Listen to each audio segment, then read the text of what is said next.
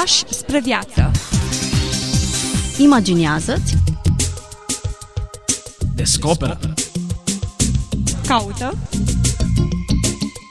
Trăiește. Trăiește. Trăiește. Fii liber. Pași spre viață Bine v-am regăsit la o nouă întâlnire. Îi spunem bun revenit și pastorului Ghiță Mocan în studioul nostru. Mă bucur să ne regăsim. În episodul trecut am ales un scriitor, un filozof rus, pe marginea unui text pe care l-a scris, care ne-a provocat mult la gândire. Ne-am gândit și astăzi să continuăm cu același scriitor, Vladimir Soloviov, un uh, nume cunoscut pentru unii, pentru alții s-ar putea să fie un, uh, un autor nou. Sperăm ca pentru toți să fie un prilej bun de reflexie și de gândire. Da, aș putea spune, sper să nu exagerăm, că acest uh, autor este un autor obligatoriu pentru cine dorește să cunoască un pic istoria ideilor pentru cine dorește să se aplece asupra propriei naturi, propriei viețuiri, dar și asupra vieții spirituale, într-o dimensiune puțin mai largă, mai avansată, aș zice. Citatul pe care îl vom oferi astăzi, ca și cel de săptămâna trecută de altfel, a fost din aceeași carte, din Temeiurile duhovnicești ale vieții, o carte scrisă în anul 1885 și care în timpul vieții autorului, o viață scurtă, de altfel a murit în 1900, a trăit 47 de ani, a trăit atât de, atât de puțin, a trăit jumătate din, am zice noi, dintr-o viață obișnuită. În timpul vieții lui, această carte s-a bucurat de trei ediții succesive. A fost editată de trei ori, ceea ce spune mult pentru sfârșitul secolului XIX. Ei bine, acest autor, um, care a reușit să deschidă multe um, drumuri în spațiul acesta filozofic și teologic, a avut și foarte mulți adepți, a avut foarte mulți ucenici în sensul acesta. El nu a fost lider spiritual, nu a avut biserică, dar uh, a reușit să dea de gândit. Dacă și noi acum în secolul 21 revenim la textele lui, uh, iată uh, cât de valoroase sunt aceste idei. Astăzi ne oprim asupra unui text preluat dintr-o carte, Temeiurile duhovnicești ale vieții. Am vorbit și în episodul trecut câteva lucruri despre modul în care vedea omul duhovnicesc și integrarea acestuia într-o comunitate. Continuăm astăzi să discutăm din aceeași carte. Așadar, potrivit naturii noastre, vrem să trăim veșnic, dar legea naturii pământești nu ne dă viața veșnică, ci numai dorința ei. După care ne lasă pradă morții.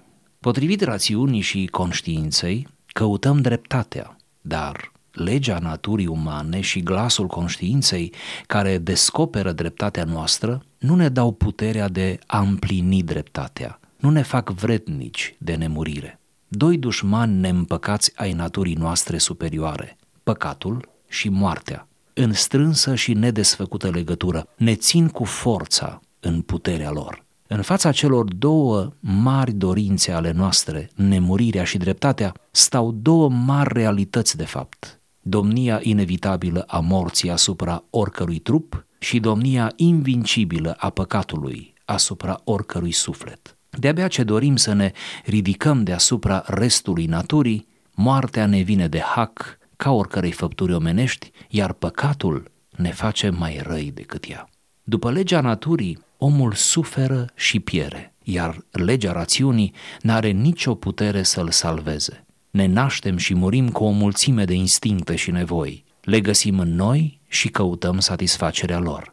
Aceasta e calea naturii. Dar natura omului e întreită și ea e, îl înzestrează cu trei genuri de necesități, vitale, intelectuale sau cerebrale și cele ale inimii fiindcă întâi de toate dorim să ne păstrăm și să ne înveșnicim viața. Apoi ne străduim să cunoaștem sau să reproducem în gândire prin intermediul minții noastre viața proprie sau cea a altora. În fine, dorim să ne extindem și ameliorăm necondiționat viața proprie și a altora, dorim ca orice ființă să devină tot mai demnă de ființare. Întâi de toate trebuie așadar să ne trăim viața, apoi să ne cunoaștem viața și în fine să ne îndreptăm viața. perspectivă pro-life, pornind de la o altă abordare. În contextul pe care îl menționam și în episodul trecut, nu uităm originea speciilor, manuscrisul care a generat cele mai mari polemice și modificări în filozofie și în gândire, a lui Darwin, este contextul în care omul acesta vine cu perspectiva creștină. Poate e cheia în care eu interpretez ceea ce scrie el, dar um, din punctul meu de vedere el dă o replică legii evoluționiste pe care acesta Darwin o enunță și care susține că materia este totul, generează schimbări și modificări, totul trebuie interpretat din punct de vedere al materiei, al naturii. În acest context, Soloviov vine și scrie noi suntem formați din altceva. Mai există ceva dincolo de natură, dincolo de specie, dincolo de tot acest mecanism biologic. Subscriu, da, este o replică și aș adăuga, este o replică inteligentă, pentru că Soloviov nu oferă un limbaj prea biblic în scrierile lui, tocmai pentru a fi, cum să zic, plăcut și atrăgător pentru uh, mintea intelectualului vremii de a citi, uh, ceea ce scrie, uh, nu are un limbaj de lemn, nu are clișee, pur și simplu este proaspăt și inovator. Să intrăm puțin în textul acesta, care nu găsesc alt termen, e delicios pe aici, pe acolo. Um, modul în care uh, desface viața pe bucăți și încearcă să pună toate bucățile împreună ca să înțelegem întregul. Ne naștem cu o mulțime de instincte și nevoi pe care le găsim în noi. Asta este un dat cu care noi pornim. Toate aceste instincte și nevoi însă nu subminează natura noastră. Ba mai mult spune chiar murim cu ele. Deci nu le putem rezolva. Într-un paragraf anterior numește păcatul mai rău decât moartea. Dacă moartea este o certitudine, deși textul este pro-life, moartea este o certitudine cu care ne, ne confruntăm fiecare dintre noi. Iată că păcatul este mult mai rău decât moartea. Da, pentru că în limbajul lui Soloviov, moartea amenință trupul, iar păcatul amenință sufletul. Ori nu tocmai această moarte a sufletului a germinat moartea fizică, germinat impropriu termenul pus în această ecuație. Însă în momentul în care omul a păcătuit, din momentul acela a murit. Iar moartea, îmbătrânirea, tot procesul acesta este strâns legat de ce s-a întâmplat în suflet. Din nou, invizibil primează și domină natura și ceea ce vedem noi. Dar dorim să ne ridicăm deasupra restului naturii, spunea uh, Soloviov, adică dorim în primul rând să existăm, să fim veșnici. Iar această bătălie pentru înveșnicire o vedem reprodusă în nenumărate variante, de la produsele cosmetice care promit această prelungire a vieții și nemurire, până la multe alte lucruri care se până la fantasy, ordonează. Nu? Până la fantasy. Uitați-vă, vă rog, cum jocurile, jocurile video, jocurile pe calculator, cele mai populare, cele mai bine vândute, cele mai uh, îndrăgite sunt cele care au un anumit fel legătură cu fantasy.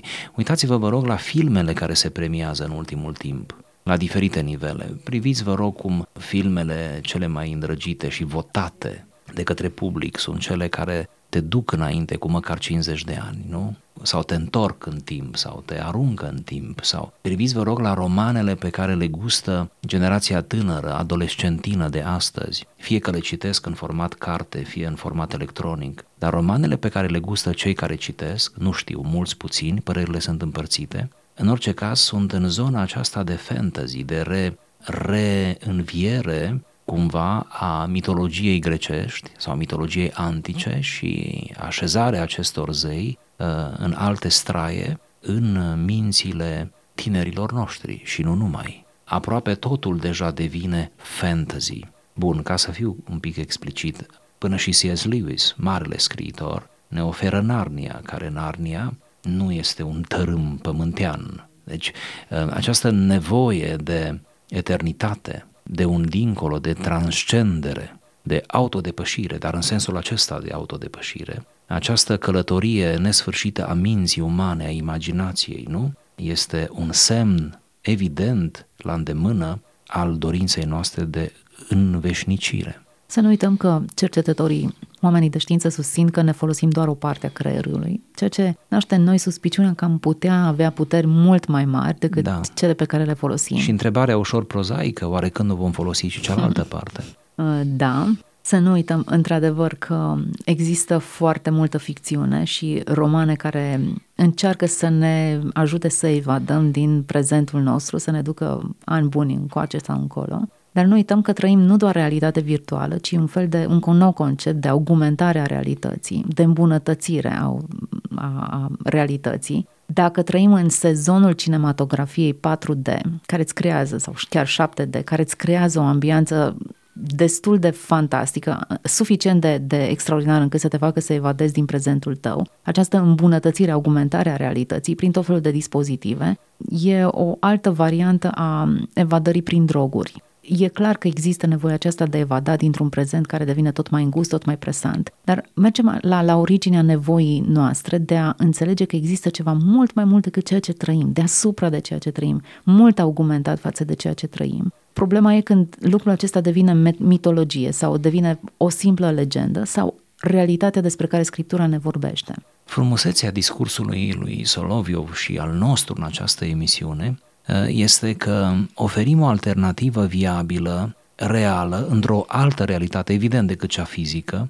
a acestor căutări, a însetării noastre după etern, după inefabil, nu? După ceva care să fie mai mare și într-un fel, să ne copleșească, să ne cuprindă, să ne uh, uimească uh, de-a dreptul. Ori, uh, redus la esențe, acesta este de fapt o persoană, aceasta este o persoană, este Dumnezeu, este contemplarea lui Dumnezeu. Faptul că există în noi această dorință, nu este oare dovada că există și obiectul dorinței? Sigur, sigur că da. Sigur că da.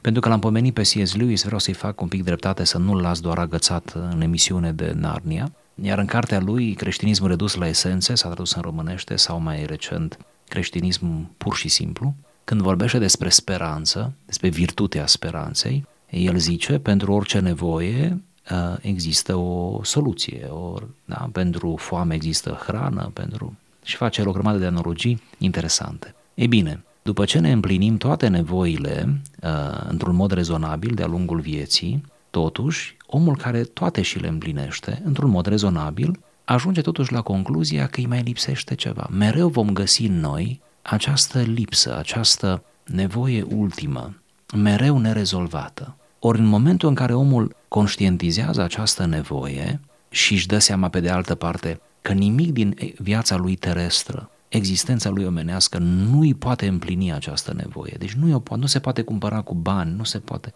în momentul acela mai rămâne o singură explicație, că lumea cealaltă există, ea trebuie să existe. Ce frumos explica, nu? Ce retorică frumoasă. Spunea existența unei alte lumi, dincolo de această viață și de existența fizică, e o necesitate pentru noi. Trebuie să existe o altă lume și legătura pe care o stabilim din această lume cu cealaltă lume, spunea el, este nădejdea, este speranța. Hmm. Ori numai speranța ne poate ajuta să sfârșim cu bine această viață cu dorința aceasta permanentă de a ne împlini în mod desăvârșit, numai speranța că lucrul acesta se va întâmpla dincolo. Da, C.S. Lewis mai avea un roman de ficțiune departe de planeta tăcută. Nu e atât de cunoscut precum cronicile Narniei, dar uh, și în acest roman i-am remarcat genialitatea. Semn că nu e rău să te joci cu imaginația atâta timp cât e Uh, guvernată de principii creștine solide. Modul în care își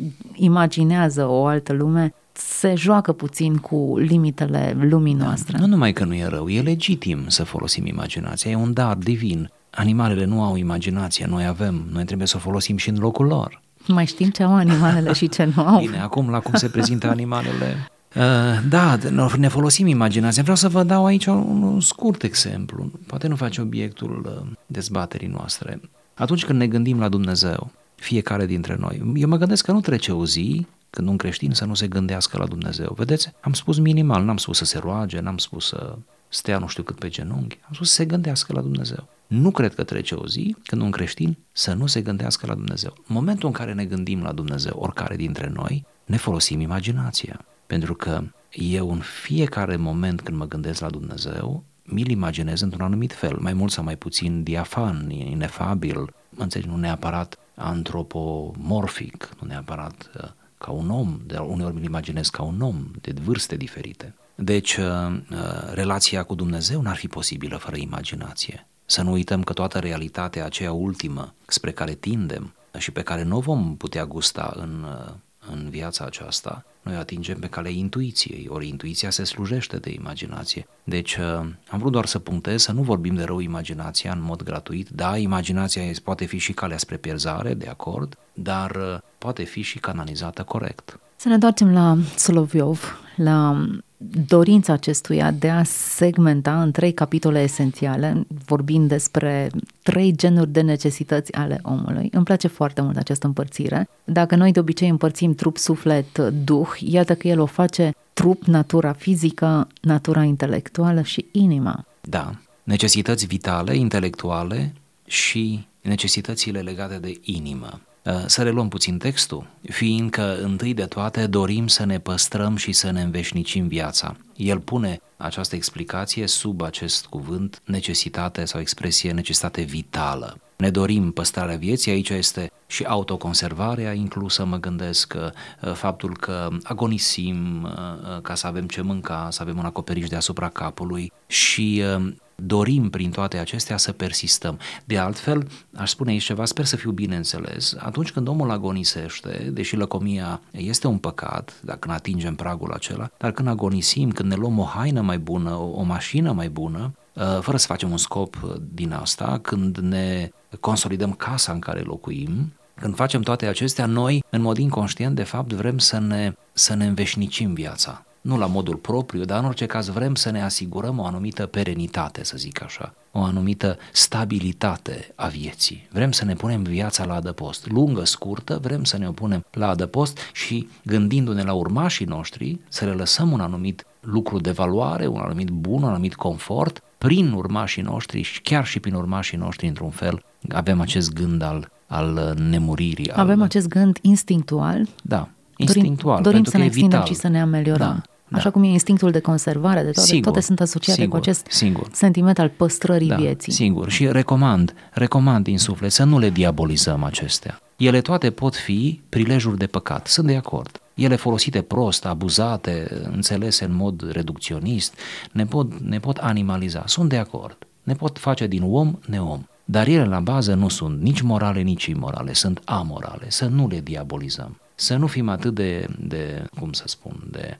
zeflemitori încât să râdem de toată lumea care vrea să-și facă o casă mai stabilă, nu știu, să-și ia o mașină mai sigură, să, să nu privim atât de superficial lucrurile. De fapt, în spatele tuturor acestor gesturi, pe care toți le facem la nivele diferite, ne dorim o anumită îmbunătățire a vieții, o dorință vitală, milităm pentru viață, iată, milităm pentru viață, pentru propria viață. Ne dorim ca să ne fie copii în condiții bune, ne dorim toate acestea. Este prima dimensiune. A doua este cea intelectuală, cerebrală, odată ce se asigură trebuințele bazale, cum spunea Maslow, nu? După ce asigurăm baza piramidei, apoi deja putem să urcăm și să ne preocupăm de minte, de intelect, de zona aceasta cognitivă, dorim să cunoaștem sau să reproducem în gândire, prin intermediul minții noastre, viața proprie sau a celorlalți sau și al celorlalți. Această reproducere în minte este o procesare a informației, deci nu ne mai dorim doar să trăim, ci ne dorim să găsim sensuri ale propriei noastre existențe.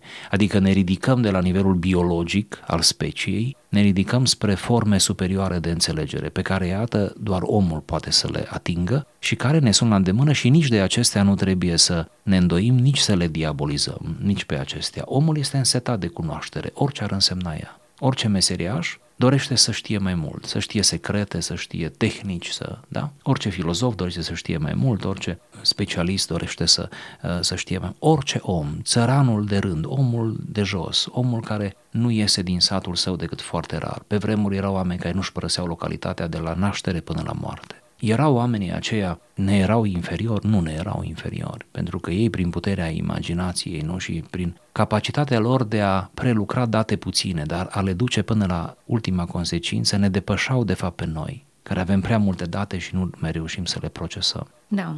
Dorim să ne extindem și să ameliorăm necondiționat viața proprie și altora important și altora incluși da, în acest peisaj da. și dorim ca orice ființă să devină tot mai demnă de ființare. Asta este ultima dimensiune, este cea a inimii, cea care ține de sfera cea mai înaltă a ființei. Îmi place cum formulează, da, da tot mai place. demnă de ființare. Prin urmare, ar ridica pe celălalt la statutul la care ar trebui să fie, e una din rațiunile vieții a lăsa coborât acolo, a lăsa căzut în, în păcat, în disgrație, în, în mocirlă, în subumanitate, e însăși încălcarea unui deziderație, unei rațiuni pentru care tu existi. Tocmai de aceea nu ne împlinim mandatul și suntem total nefolositori și nefericiți cu condiția noastră atunci când îi uităm pe ceilalți acolo unde sunt. Exact. Cele trei dimensiuni pot fi puse și sub, uh, sub următorii termeni. Prima dimensiune, cea a trebuințelor sau a nevoilor fundamentale. A doua uh, este cea a sensului, aș zice, nu? Pentru că intelectul ne ajută să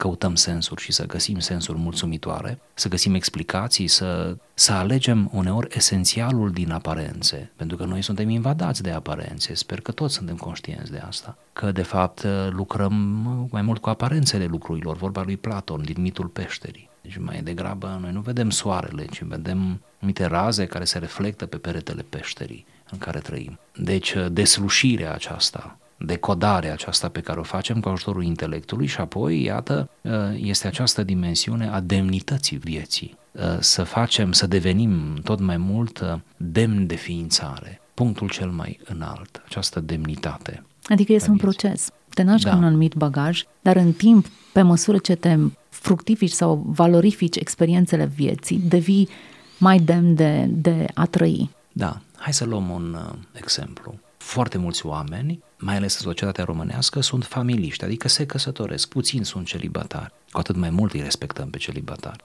cu cât sunt puțini. Bine, dar majoritatea urmează calea conjugală, calea căsătoriei. Orice băiat și orice fată, dar mai ales orice băiat, înainte de căsătorie, își dorește mult, mai ales în mediul creștin practicant, unde relațiile intime înainte de căsătorie sunt interzise, nu sunt practicate, cu atât mai mult crește dorința unei, unei relații conjugale legitime, din punct de vedere fizic. Și atunci, pentru majoritatea băieților, căsătoria este cu primordialitate, chiar dacă ei nu recunosc, este această împlinire din punct de vedere fizic. Subliniem legitimă în cadrul căsătoriei. Bine, se căsătoresc cei doi, plini de dorințe, se căsătoresc, își uh, împlinesc acele dorințe într-un mediu legitim. Nu trece un an, dar hai să zicem un an, dar nu trece un an. Și constată, atât unul cât și celălalt, că pot să ceară mai mult de la viața conjugală decât împlinirea fizică, că e mai mult decât fiziologie, decât biologie, că e și asta, dar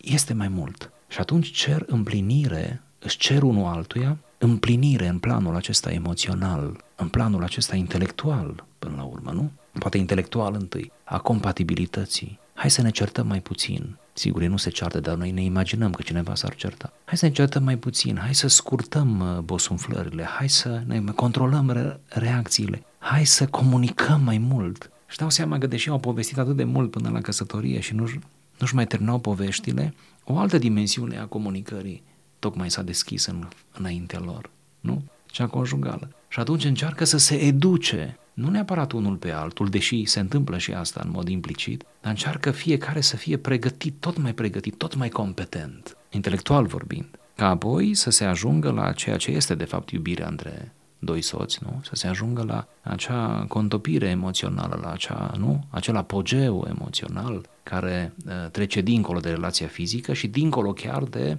conceptele pe care ei le au, de concepțiile pe care le au. Deci, iată, asta se vede în relația dintre doi soți, se vede în relația cu Dumnezeu, se vede, e o progresie, nu? E o progresie, un proces prin care trec cei doi, un proces care, dacă un cuplu are tenacitatea și dorința fermă de a rămâne împreună, ajunge să fie sudat și să cunoască profunzimea unei relații și unei iubiri. Textul pe care noi ni l-am propus să-l abordăm se încheie cu o frază care prioritizează foarte mult modul în care trebuie să privești viața. Mai întâi trebuie să ne trăim viața, apoi să ne cunoaștem viața și la final să ne îndreptăm viața. Întâi trebuie să existi. Da, să trăiești și să trăiești într-un fel uh, corect, nu? Să trăiești de plin, să te bucuri în mod nepăcătos de, de viață. Da, și mai mult decât atât, conștiința aceasta a vieții, nu doar vegetezi, ci conștientizezi că trăiești și că ai un scop apoi încep procesul de a-l cunoaște. Ok, mi-am dat seama că trebuie să fie ceva mai mult decât am experimentat. Ce ar fi să cunosc acel ceva, iar dorința aceasta de cunoaștere, curiozitatea aceasta, generează prioritizări corecte. Dacă nici măcar nu-ți ridici problema, doar vegetezi, doar te miști de la un serviciu la da, celălalt. aceea nu e viața, aceea e supraviețuire, Supraviețuire, nu? da. Până la urmă nu trăiești, ci supraviețuiești. Ca în final să ajungi să-ți îndrepți viața, e nevoie să cunoști pe unde te afli. Să o interpretezi viața aceasta într-o anumită cheie. Și când ne gândim, totuși, parcă, Parcă așa de puțini ajung la nivelul acela, nu? Ultim, să-și îndrepte viața. Ce să îndrepți dacă nu-ți dai seama că ești greșit? Cum să-ți da. dai seama că ești greșit dacă nu te compari cu un anumit standard? Da. Mi-a povestit un coleg, pastor, um, de o discuție destul de aprinsă pe care a avut-o cu mama unui um, băiat, dacă nu greșesc, care se căsătorise, deci devenise om la casa lui și mama era posesivă, în sensul că după căsătoria băiatului a continuat să se implice în mod inoportun și neînțelept în viața conjugală a acestuia și a venit cu o listă întreagă de reclamații la pastorul de care vă zic. Și după ce i-a șirat acolo o grămadă de slăbiciuni ale băiatului, ale norei, ale o poveste destul de mioritică, la sfârșit auziți ce întrebare retorică i-a pus. A întrebat ceva de genul, nu e așa că sunteți de acord cu mine că tot ce am enumerat aici e adevărat? Adică credeți că fabulez? Dar auziți întrebarea până la capăt. Nu e așa că până la urmă și dumneavoastră sunteți părinte ca și mine, nu e așa că, că un părinte nu poate să greșească? Și pastorul a răspuns, nu știu dacă poate sau nu. Eu știu că am greșit cu copiii mei. Uneori am greșit. Nu e mare lucru să poți să dai răspunsul corect. Până la urmă, chiar și în cheia aceasta, trebuie să recunoști că uneori poți să dai răspunsul greșit. Da. Că șansa da. aceasta Adică de să greșești de două ori. Odată ai greșit cu copiii și a doua oară mai greșești că, că nu recunoști. da, mare lucru, mare lucru să-ți dai seama că ai greșit. Până la urmă e, e un moment de iluminare, să înțelegi, da, am greșit. Și să recunoști și să reușești să, să afirmi lucrul acesta și să ți-l asumi. Da, asta înseamnă să ne îndreptăm viața. Continuăm să ne îndreptăm și noi viața. Încheiem emisiunea aici, însă lăsăm șansa aceasta îndreptării. Ne o asumăm și noi, fiecare dintre noi, și invităm și pe cei care ne-au urmărit în discuția noastră despre temeiurile duhovnicești ale vieții, o invitație lansată de Vladimir Soloviov cu aproape mai mult de un secol în urmă, o invitație în care suntem provocați să ne descoperim, să ne trăim viața, să ne o cunoaștem și să ne o îndreptăm, potrivit cu ceea ce am fost creat să fim. Le lăsăm tuturor ascultătorilor noștri aceste gânduri și le dorim în continuare audiție plăcută, Dumnezeu să vă binecuvânteze.